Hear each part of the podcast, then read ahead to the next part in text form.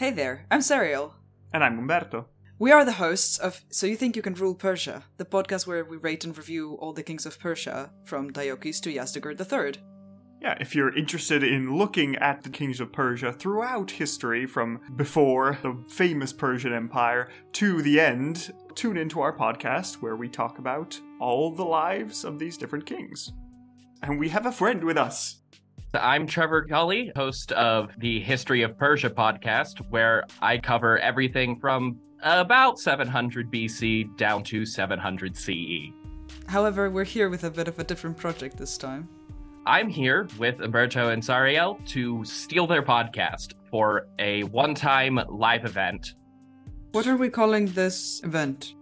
A Choose Your Own Persian History podcast on Sunday, March 5th at 3 p.m. Eastern and 9 p.m. Central European Time. We will be going through a hypothetical reign of King Cyrus III. What if Cyrus the Younger won the Battle of Cunaxa and became King of Kings, but with a bit of a twist? For this live event, we are going to do a Choose Your Own Adventure podcast, where you, the audience, are going to add your comments into the mix and choose which divergences from real history Cyrus the Younger is going to have to go down in our hypothetical. And then, when we get to Cyrus's death, wherever that happens to be, we are going to follow So You Think You Can Rule Persia's ranking scheme and decide whether or not Cyrus the Younger would have been a Shahanshah or a Shahana. Nice. Tune in for this roller coaster. It'll be very fun. And you can get tickets at moment.co/historyofpersia. I didn't pick the URL, they just gave it to me. I think they created it before I even agreed to do the podcast. I feel like this was so chaotic. I think it went rather well. History of Persia is a Hopful Media podcast production. In his final days, Alexander the Great's generals asked him who should succeed him. Alexander's answer, the strongest. Taken literally, this would see the close of the classical Greek age, an age thousands of years in the making. Join me, Mark Selick, as I go back to retell the story of ancient Greece in my series Casting Through Ancient Greece. We will cast our way back to its beginnings, all the way through to the spread of its culture throughout the known world, thanks to Alexander and his generals. You can listen and subscribe to the series at www.castingthroughancientgreece.com, or you can listen on your favourite podcasting platform. Don't forget to follow the series over on Twitter at Casting Greece or on Facebook at Casting Through Ancient Greece. I look forward to seeing you there. If you're listening to this, you probably know that the United States of America gets involved in a lot of foreign wars. We all know the big ones: World War I, World War II, Korea, sort of, Vietnam, Iraq, Afghanistan, Iraq again. But before and in between all that, the story a lot of us heard in school is that the US military didn't get out much. Turns out, that's kind of a blatant lie. I'm gonna guess a lot of us don't know about the multiple Spanish-American wars, the wars that led up to the Battle of Little Bighorn, or the baffling number of times we invaded Mexico. Odds are, you've never even heard of things like the time the Marines invaded Taiwan or the Oconee Wars.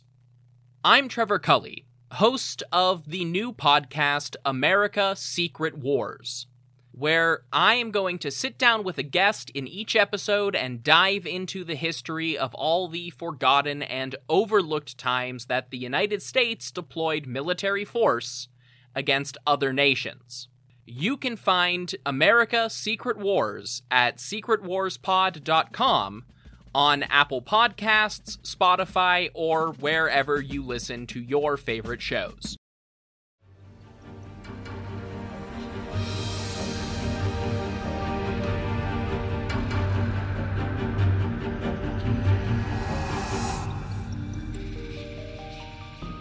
Hello, everyone. Welcome to the History of Persia. This is episode 91, The Great Satrap's Revolt. Last time, we covered the subtle origins of the great satrap's revolt. The chronology of events is hard to discern. We have to pick out details from basically every source that so much as references the period. There's a few big ones, Diodorus Siculus and Cornelius Nepos in particular, but we're totally reliant on matching events from Greece, to events from Egypt, to events from Anatolia. Thus far, Datames, satrap of Cappadocia, had been warned that failure to conquer Egypt would result in his execution. He went north and started campaigning against frequently rebellious peoples who were technically still at peace with the empire. It was a convenient cover for why he had abandoned his post in Acre, while he built up a stockpile of looted treasure to melt down and mint coins so he could hire mercenaries. He came to an agreement with Ariobarzanes, the satrap of Hellespontine Phrygia, whose father may also have been executed for failing to take Egypt, and they began trying to induce revolt among their neighbors. They had brief success with Mausolus of Caria, but he backed out around 367.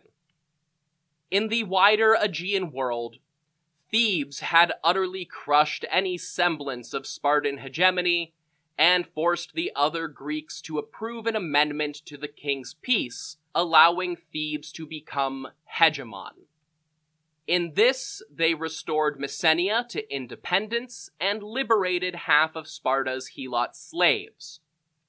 In the north, they had extended their influence through Thessaly and Macedon, taking the teenage Prince Philip as political hostage and ward of their leading generals. Athens found itself at war with the Odrysian king of Thrace, Cotys, and was almost tricked into supporting Ariobarzanes' rebellion after the rebel satrap conquered Sestos from the Thracians. However, the Athenian general Timotheus realized what was happening and diverted his forces to campaign in the Thracian Chersonese, where they would have to fight an army led by the former Athenian general Charidemos. Instead, Ariobarzanes received mercenaries recruited by the bitter old King Agesilaus of Sparta, who resented Artaxerxes II for everything that had happened to his people since leaving Anatolia himself. Before we dive into today's events, I want to offer an apology/explanation for what might feel like a deluge of names and dates in recent episodes. I know those are two things that a lot of people find annoying about learning history. To a certain extent, my hands are tied.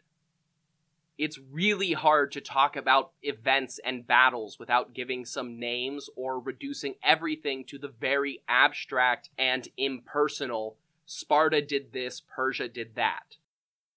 I don't want to do that.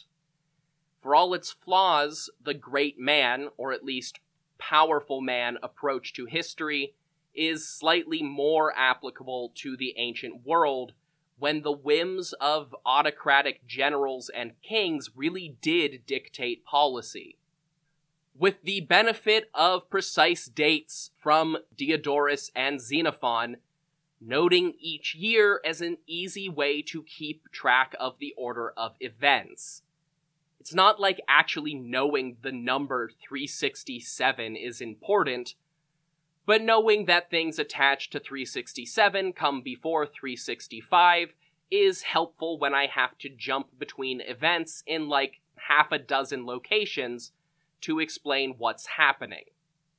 But more importantly, I've been slipping in a few names of people who are kind of ancillary to the current narrative, just to introduce them. It is not a secret where this podcast is going. Alexander the Great is just around the corner, and the last decade of Artaxerxes II's reign starts featuring the first appearances of people who will utterly define the last generation of Achaemenid rule. The turmoil of the 360s is very much the origin story for the chaos of the 330s. But for now, we're in the 360s, specifically sometime around 364 BCE. Datames' son, Susinus, has fled to the royal court to raise the alarm about the quiet revolt playing out in Anatolia.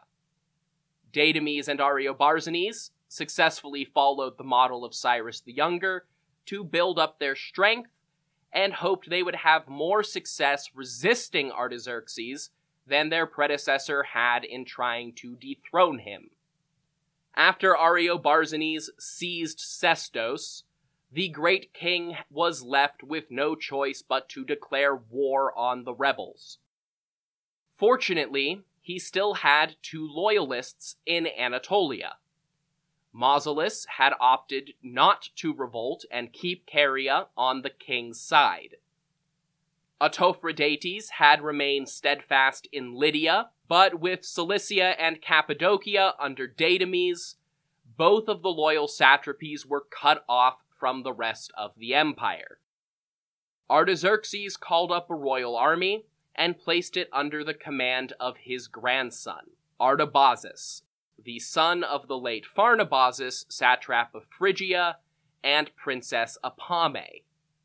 Just 20 years old, part of Artabazus' task was defeating Datames and continuing on to depose his elder half-brother, Ariobarzanes, with the promise of ruling his ancestral satrapy as a reward. But this is when Datames went on the offensive. He led his troops, probably alongside some of Ariobarzanes' men, out of Cappadocia and crossed the Euphrates, intending to face Artabazus' force before they could even enter Anatolia. It would also provide the opportunity to plunder someone else's territory for a change.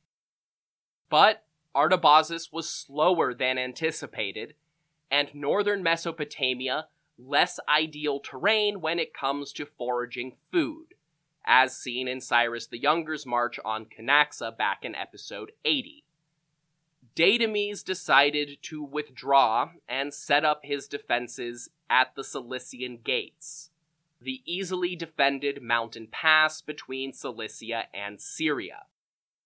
Only then did he realize why Artabazus might be taking so long. With Datames in Assyria, Cilicia had been left undefended, and its northern neighbors in Caria and Lydia revealed themselves as loyalists by invading the strategic satrapy from the west.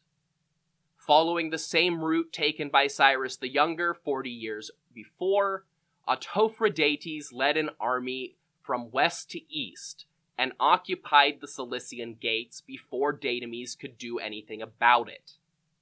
Not only did this cut him off from the wealthiest part of his territory and the accompanying ports, but also the primary mint that supplied his mercenaries with pay. Datames was forced to withdraw into Cappadocia and pick a defensible position near the foot of a mountain where he couldn't be encircled by the two invading armies. We're left with an odd situation here, where Nepos says Autophrodates invadorus, Diodorus says it was Artabazus, and Polyaenus doesn't mention the commander. Diodorus says that Artabazus came with a large army. Polyaenus says that Datames had a large force in Assyria. And then Nepos says that Datames had a small army compared to Autophrodates' 40,000.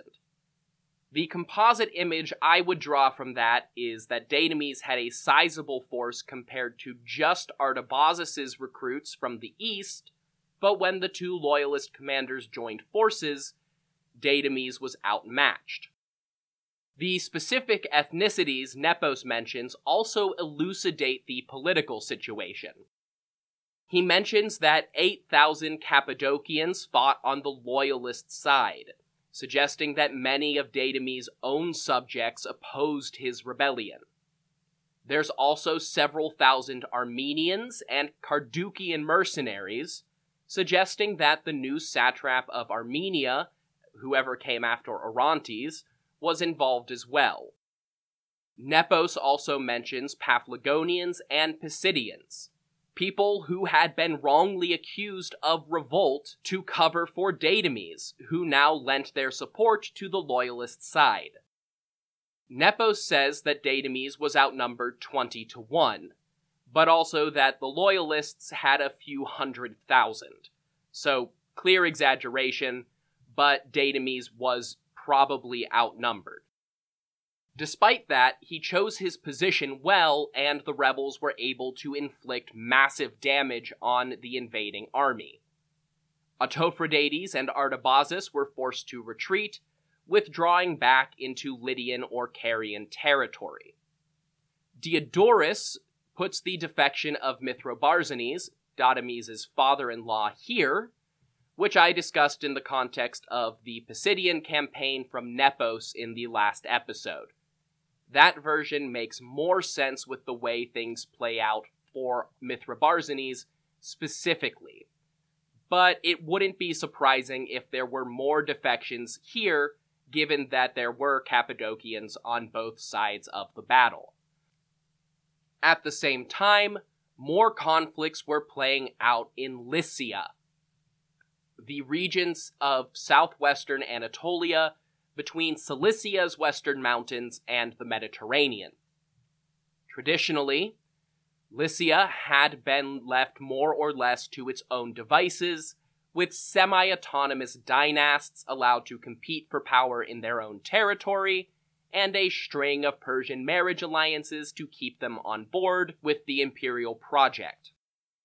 At the outset of the Great Satrap's Revolt, Lycia was split between two competing dynasties, and over the course of the war, a third emerged as well. Artembara the Mede ruled Xanthos in the east, the traditional seat of Lycian power. Pericles, apparently a part Greek or at least Hellenizing dynast, held Limyra in the west. Pericles in particular was making moves to claim the whole country as his own, and invaded Artembara's territory during the 360s. Between the two competing dynasts, a third named Mithrapata appeared in the city of Phelos, which was traditionally Xanthian territory. Some very scant evidence might suggest that Artembara was the son or grandson of Artifios, the son of the very first rebel satrap Megabyzus. Artifios himself was executed for supporting the rebellion of Assyria at the outset of Darius II's reign. If that's the case, Artembara made a fatal error by not following in his ancestors' footsteps and rebelling. Instead, he contributed troops to the royal army sent to hunt down Datames, and was apparently defeated in battle when Pericles invaded Xanthos. That left Pericles of Limyra in control of most of Lycia, while Mithrapata held out in Phelos. Neither of the remaining dynasts have any direct connection to Datames and Ariobarzanes' rebellion, but neither was cooperating with the loyalists either, which puts them in the rebel camp by default. In the late 360s, probably around 363 when Autophrodates was busy with Datames, Mausolus led his Carian army into Lycia, and defeated both of the remaining dynasts. Rather than installing new local rulers within the Lycian system, the whole thing was just absorbed into the Carian satrapy. It was probably on that trip to Lycia that Mausolus first encountered the grand tombs of the Lycian nobility. He was far from the first conqueror to be taken in by their design. Built in a similar shape to a small house, either freestanding on stone platforms or carved from the mountainside, both the tombs of Cyrus the Great and the royal necropolis at Naxche-Rostam bear striking resemblances to the Lycian model. However, in the centuries of Persian rule and growing Greek influence, the tombs of the dynasts got grander and grander, growing larger and taking on the appearance of miniature Greek temples, crossed with the old style of Cyrus's mausoleum. Though, nobody would have called it a mausoleum at the time. These tombs, especially the so-called Nereid monument of Artembara's predecessor at Xanthos, served as the inspiration for Mausolus's own burial. Around this same time, the satrap of Caria relocated his government to the Greek city of Halicarnassus, which had been home to Caria's regional governors in past generations. There, he and his sister wife began construction on the famed mausoleum of Halicarnassus, a tomb so impressive that its design was associated with his name forevermore and identified as one of the 7 wonders of the world by generations of Greek and Roman authors. Though Egypt is still independent for the time being, and Olympia is in whatever weird gray zone you want to ascribe to 4th century Greece, this is the 5th of the 7 wonders of the world to appear in semi-Persian territory over the course of the show, and the last 2 won't be built until after the fall of the Achaemenid dynasty. We've seen the Great Pyramids of Giza, the Hanging Gardens of Babylon, the Temple of Artemis at Ephesus, the statue of Olympian Zeus, and now the mausoleum. There's no Alexandria to have a lighthouse yet, and the Colossus of Rhodes is 100 years away. But, speaking of Rhodes, the large island off the Carian coast was officially an independent Greek state in the Second Athenian League. But in 364, it was besieged by Thebes. Over in Greece, Thebes' official position as only hegemon, allowed by the great king's peace, lasted all of a year before the other Greeks realized they had made a terrible mistake. Many of the Peloponnesian city-states that eagerly agreed to Theban terms realized that the reappearance of Messenia and their new capital at Megalopolis put a Theban protectorate right on their borders, which could do basically whatever they wanted with impunity. Fighting back against the Messenians would mean inviting war with Thebes. So the Peloponnesian League reformed, with Sparta nominally at its head, but greatly weakened and started resisting Theban control. Likewise, the Thessalian League chafed under their southern neighbors' dominance and outright support for Macedon.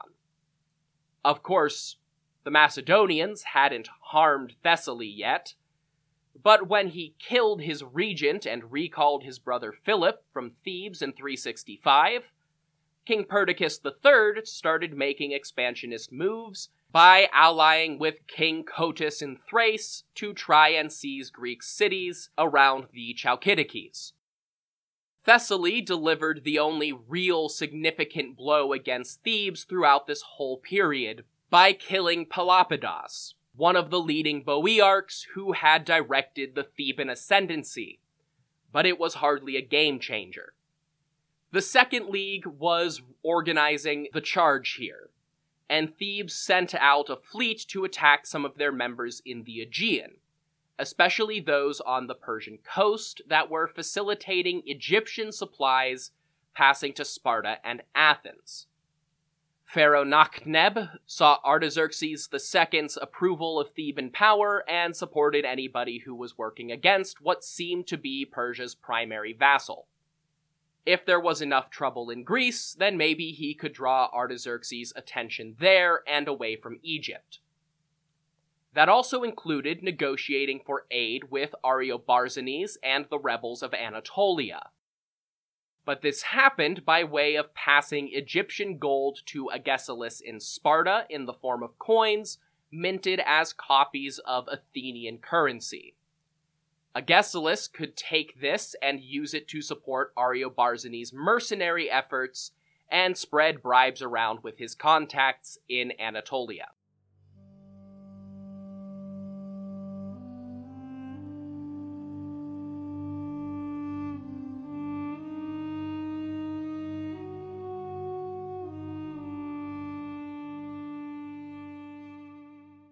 When I was applying to grad school, in just one visit to a prospective department, my roommate and I kept track of all the languages we had been told we needed to learn to study ancient Persia.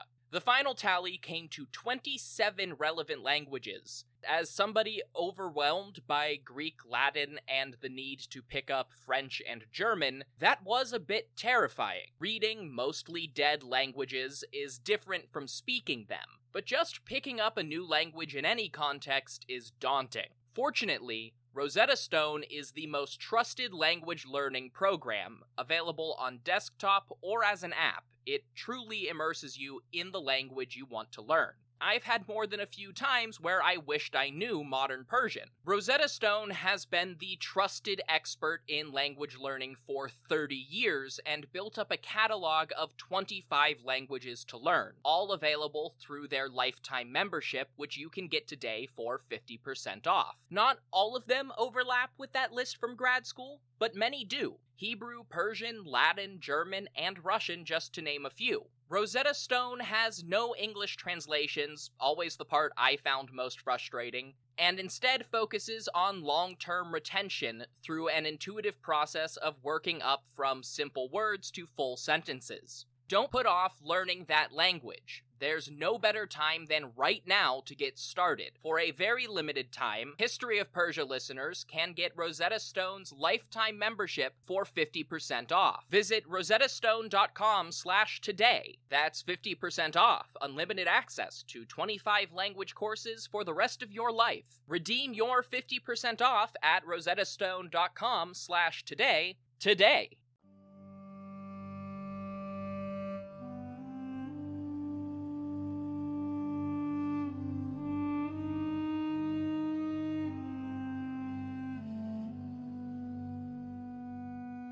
In 363 BC saw Autophrodates taking the Ionian fleet and shifting gears to try and beat Ariobarzanes, apparently leaving Artabazus to deal with Datames.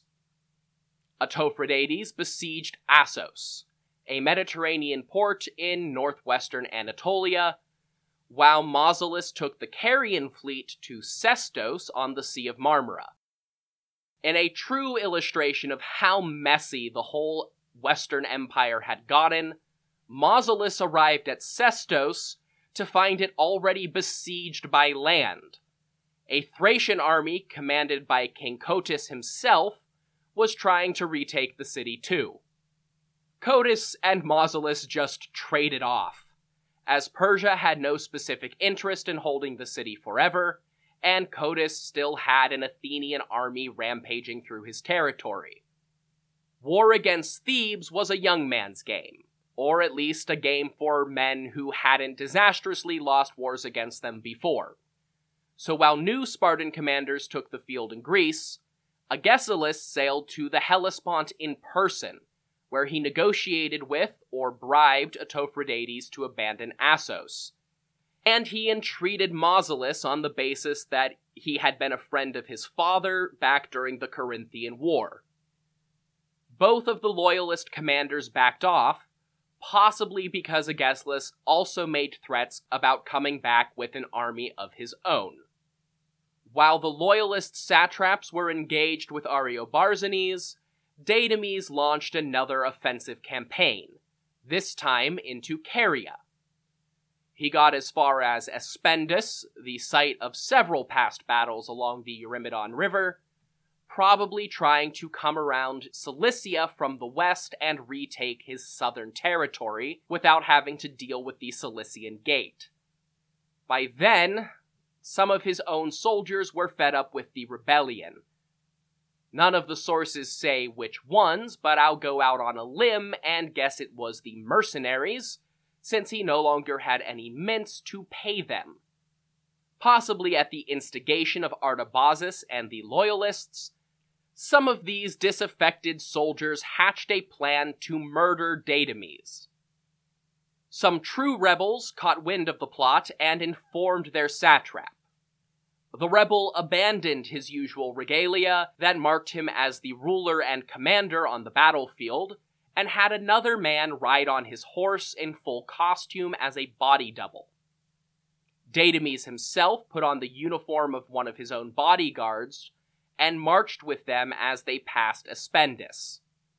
When the conspirators attacked, Datames was ready, and loosed arrows and javelins on the double agents as they approached, wiping out the traitors in his midst. But the mastermind of this plot had not been identified. Unbeknownst to the rebels, they had a number of loyalists among them, working to bring down the rebellion from the inside. Datames' campaign into Caria may also explain a story about Mausolus told by the historian Polyaenus.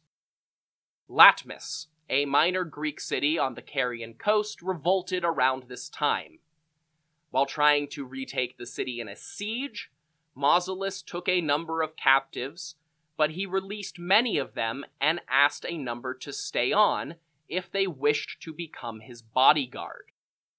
He paid these Latmians and lavished them with gifts as he packed up his camp outside the city, and sent word that he would hire more men from Latmus if they were interested, but he was giving up the siege. 300 came out, and he marched off with them to deal with a rival in Ephesus, then came back on his way to deal with another uprising in Caria. Since he was marching with the Latmians and marched nearby without raising the issue, the city relaxed and opened its gates, despite refusing to pay tribute to Mausolus. Only then did the Carian forces move in, storming the city and recapturing it without any trouble.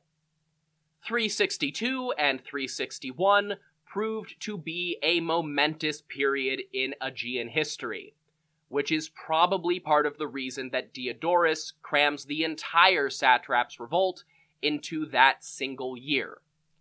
There was just so much going on that it's more dramatic that way.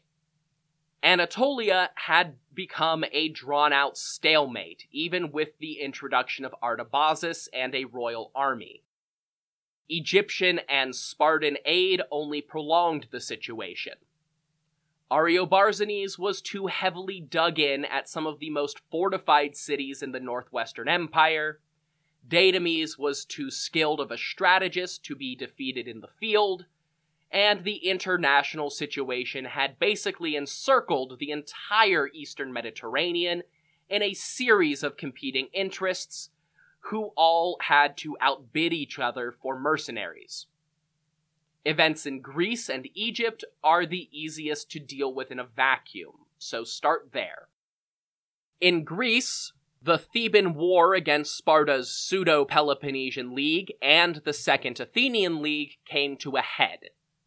Ironically, this was the spirited Spartan defense of Mantinea.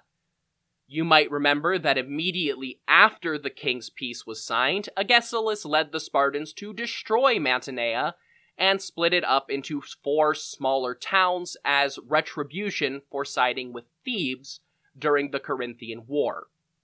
Well, Thebes invaded the Peloponnese, Mantinea reformed their old city-wide government, only to discover that the Thebans supported Messenia completely and overshadowed Mantinea's regional influence.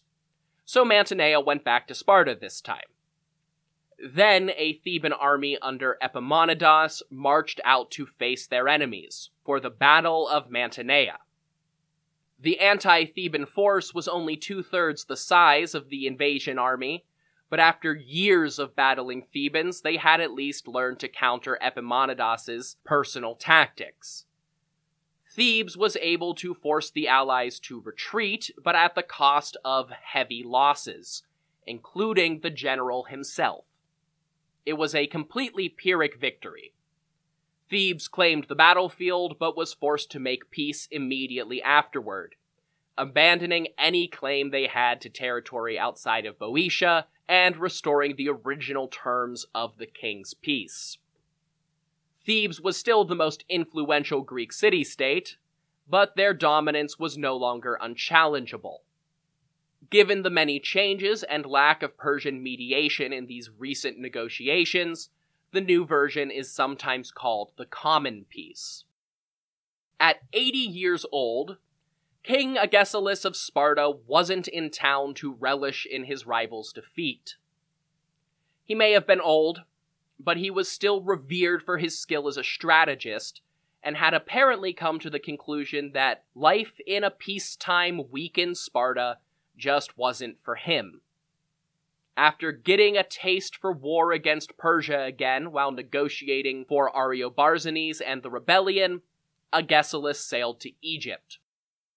Pharaoh Nakhneb was getting old himself at this point, but recognized that the regular succession crises that troubled his recent predecessors made Egypt too vulnerable to a Persian attack. He appointed his son Jedhor, also known as Teos, to become his co-pharaoh in the mid-360s. By 362, Nakhneb was dying, and Pharaoh Jedhor was running the Egyptian military. With Persian attention focused on Anatolia, Egypt was preparing to go on the offensive and finally restore their dreams of rebuilding the Egyptian Empire, last seen in the Bronze Age. Jedhor hired two famous Greek generals as his mercenaries.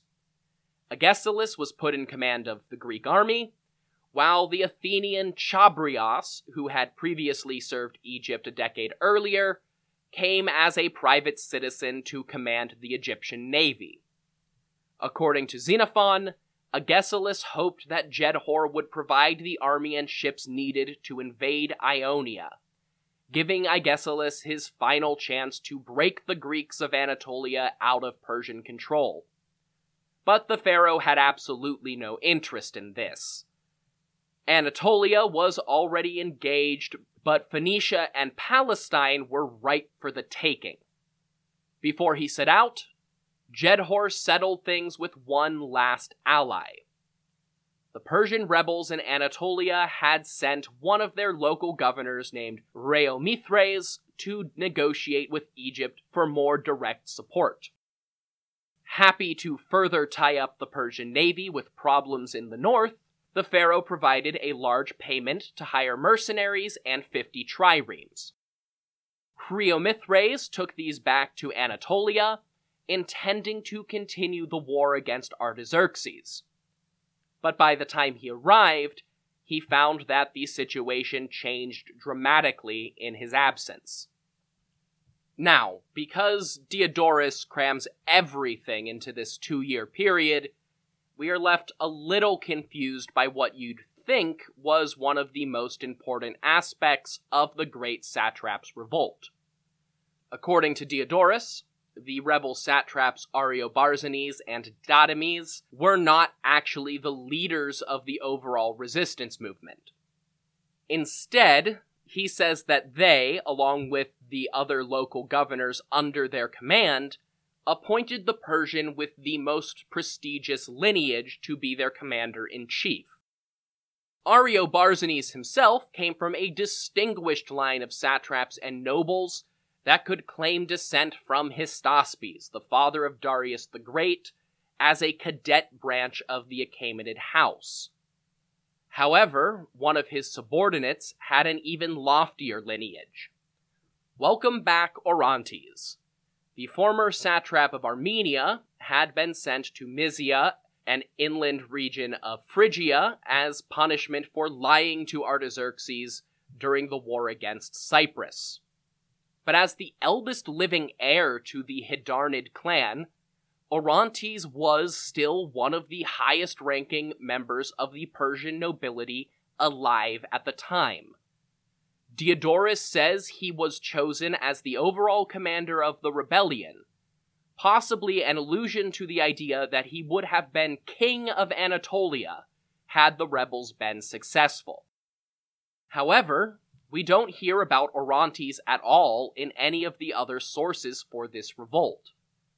So if Diodorus' story is true, then Orontes may not have been chosen until pretty late in the game. Perhaps there had been disagreements about who should be in charge, or maybe it was just that they were struggling to fend off armies from Autophrodates, Mausolus, and Artabazus all at once, and hoped that a centralized command structure would help. If that was the goal, they made a terrible choice. Orontes saw betraying these rebels as his way back into Artaxerxes' good books. So he started collecting money and making plans for a rebel offensive, while intending to use everything he collected to deliver the rebels to Artaxerxes in chains. Ariobarzanes' son, Mithridates of Chios, was placed in command of one of the rebel armies and tasked with raiding Lydia, taking the offensive against the loyalists. He was remarkably successful, capturing border fortresses and plundering the Lydian treasuries over the course of the rebellion. He became very popular with his own troops because of the surplus plunder he paid out as bonuses. And as Datames was struggling to maintain the loyalty of his mercenaries after losing Cilicia, Mithridates started subsidizing the Cappadocian rebels. He had met Datames once before the rebellion started, but had truly endeared himself to the Cappadocian satrap now. In his letters to both his father and Datames, he boasted about his victories and mocked the loyalists, playing into the hothead reputation of a young commander to highlight his own commitment to the rebel cause. It was all a ruse. Artabazus, commander of the royal army that had invaded in 364, was his uncle, and at some point after Artabazus arrived, Mithridates had secretly gone over to the loyalist side. He laid out a plot to gain Datames' trust, and with Artaxerxes II's explicit permission, assassinate the rebel in Cappadocia. Once Mithridates was confident that Datames would trust him, he arranged a meeting to plan a new offensive. This sounds very similar to Orontes' plan described by Diodorus, and it wouldn't be surprising for it to be part of the same plot. Mithridates arrived at the meeting place in advance, and hid a pair of swords, but conducted the actual meeting without incident. Completely lulled into a false sense of security, Datames happily returned when Mithridates sent a messenger after him on the pretense of adding more to their plans. Datames came back, alone, expecting a brief conversation, and was cut down immediately.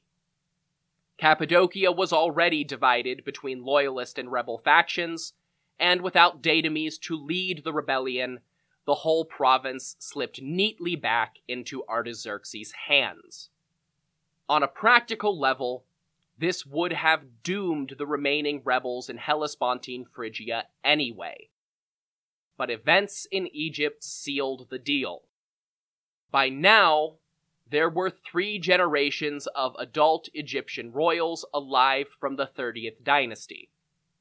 The aged pharaoh Nakhtneb was left in the palace at Sebennytos with his younger son to govern domestic affairs.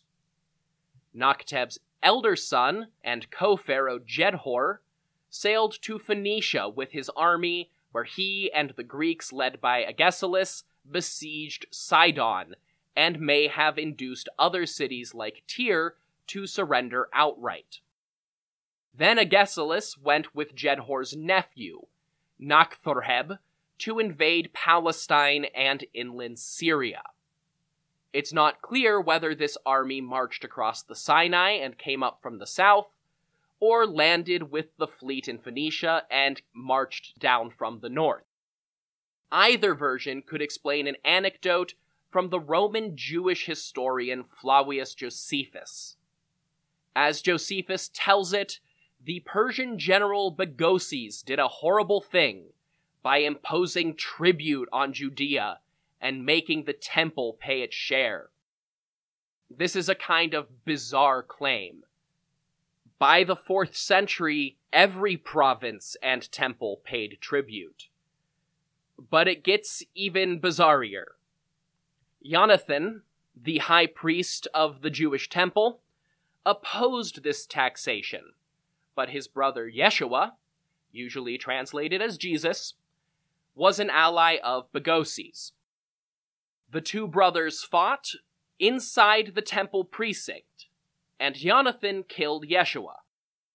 Josephus tells us that Bagoses marched on Jerusalem and tried to arrest Jonathan inside the temple, but was stopped by the local magistrates, and proceeded to, quote, punish the Jews for 7 years for the murder of Yeshua.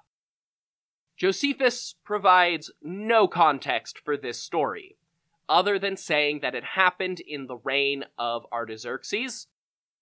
By context, we know not Artaxerxes I, and that it was during the time of High Priest Jonathan. References to Jonathan and a Persian governor named Bagavaya in the Elephantine archives from Darius II's reign help identify the Artaxerxes in question as Artaxerxes II. But Josephus is useless for explaining why Persian tribute would suddenly be unpopular, especially if you follow my belief that Artaxerxes II just rebuilt the city walls. Nor does it explain why the murder of Yeshua resulted in 7 years of punishment that include, in Josephus's words, polluting the temple and enslaving the people. For one dude murdering another dude. That's not really the thing you get armies involved for. But the Egyptian invasion, led by Agesilaus and Nakhthoreb, might explain it. If Egypt was trying to annex cities along the border with Persia, Judea and Jerusalem would be right near the top of the list. The mountain pass at Megiddo had always been the key artery for Egyptian armies passing north, and in the Iron Age, Judea often fluctuated between Egyptian and Mesopotamian spheres of influence. Many famous biblical prophets like Jeremiah or Ezekiel found themselves at odds with the kings of Judah over that exact issue. If the same sort of politics were playing out again, then the story from Josephus makes plenty of sense. Jonathan opposed Persian tribute because he had sided with Egypt. Yeshua was a friend of Bagoses because he was supporting Persia. Thus, their personal conflict was not simply a quarrel between brothers and priests that could be dealt with by internal Jewish mechanisms. It was a microcosm of the larger war in the Levant, and Bagoses attacked Jerusalem to retake it, because the pro-Egyptian Jonathan was leading the city. That explanation requires a lot of guesswork and assumptions, but it does make sense in the wider context of Near Eastern history. Up in the north, Jedhor's offensive had to be funded somehow, and he turned the vast reserves of treasure and land held by Egyptian temples into his personal bank account. His taxation policy on the religious institutions of his country was deeply unpopular, and his younger brother, acting as regent for their dying father, recognized this. When Nakhneb died in 361, his grandson Nakhorheb declared himself pharaoh and began marching south out of Palestine to return to Egypt. Agesilaus was hesitant to join him, given that Pharaoh Jedhor was his official paymaster. But further news from Egypt brought Agesilaus around to Nakhorheb's side.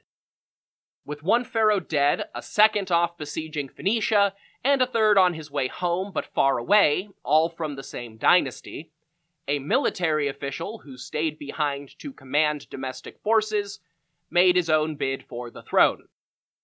With Egypt being pulled in three different directions, Agesilaus realized that if he didn't pick the right side, he and his mercenaries would be up the Nile without a paddle. So he backed the pharaoh he had on hand. Conveniently, also the candidate with the most soldiers. They marched back to Egypt with Nakhorheb, and the third claimant had the misfortune of being based in Mendes, near enough to the Sinai that Nekhthorheb and his father were able to march against them from opposite directions, and surround them. The general was defeated, and all of Egypt went to Nakhthorheb's faction, continuing the 30th dynasty, and leaving Jedhor a king without a country. He was forced to seek refuge in Sidon, when the Egyptian fleet sided with his nephew. Ironically, this probably saved Jedhor's life. A new royal army was on its way, even as the succession crisis upended Egyptian politics. Finally fed up with the apparent incompetence of his satraps, Artaxerxes dispatched his son and heir, Prince Ochus, to deal with the Egyptian assault. Ochus arrived in Phoenicia and quickly put an end to the invasion. His forces defeated the Egyptians near Sidon and drove them back into their own country. When news of the Egyptian defeat reached Anatolia, the game was clearly up. Priomithres, who commanded the ships and money sent from Jedhor the previous year, got on board with Orontes and Mithridates to bring the rebellion down from the inside. Orontes and Priomithres arranged a meeting of the local governors and generals in rebellion, and ordered their mercenaries to detain the rebel leaders. Orontes personally took the captives south, delivering them to Prince Ochus somewhere in Syria, to return to the Persian court for adjudication and execution. Last but certainly not least, only one man could successfully capture Ariobarzanes. His own son, Mithridates, was tasked with going to his father under false pretenses and capturing him on behalf of the great king. Ariobarzanes was sent back to court in chains, where King Artaxerxes had him crucified. But it is not clear which King Artaxerxes this was. It was either a fitting conclusion or a dramatic opening to a reign marked by so much rebellion. But we are not quite through with Artaxerxes II. Next time, we jump back in time to the royal court and see what has been happening in Parsa in the latter half of Artaxerxes' astonishing time as king. Until then, if you want more information about this podcast, go to historyofpersiapodcast.com. That's where you'll find things like my bio, the bibliography, podcast merchandise, and the Achaemenid family tree. You'll also find the support page where you can help out this project financially. That includes one-time donations, affiliate links, and most importantly, Patreon. Also found at patreon.com/historyofpersia. Patreon offers a monthly subscription where you get access to things like bonus episodes, merchandise, discounts, ad-free listening, and reading recommendations. Subscription tiers range from just $1 to $20 and do a lot to keep the lights on. You don't have to spend money to support me, though. You can also do that by leaving a review on your podcast platform of choice, and most importantly of all, telling other people to listen. Independent podcasts live or die by word of mouth, so tell your friends, tell your family, and share on social media. You can find me at History of Persia on Twitter, or History of Persia Podcast on Facebook and Instagram. Until the next time, thank you all so much for listening to History of Persia.